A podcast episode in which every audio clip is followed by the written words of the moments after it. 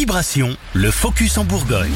Il court pour promouvoir le don d'organes de tissus et de moelle osseuse. La 36e édition de la course du cœur rassemblera 270 personnes du 22 au 26 mars, dont une équipe de greffés de 15 coureurs. Les coureurs passeront d'ailleurs par Lyon, la Nièvre et la Saône-et-Loire le 24. Olivier Couster, président de l'association Transform et organisateur de l'événement.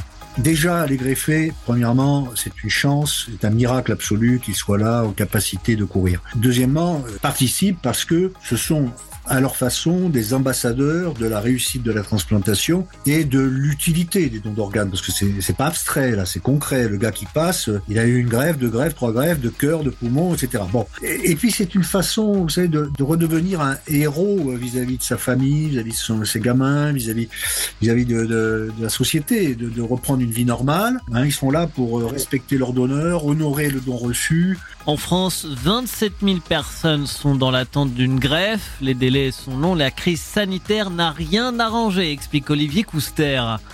En 2020, la crise Covid a fait qu'il y a eu 25% quand même de greffes en moins en France, donc un quart. Ça a repris un peu hein, en 2021. Euh, puisqu'il y a eu une hausse par rapport à 2020 de 19%, mais on n'est pas encore revenu aux performances, si on peut dire, entre guillemets, de la greffe en France euh, de 2019.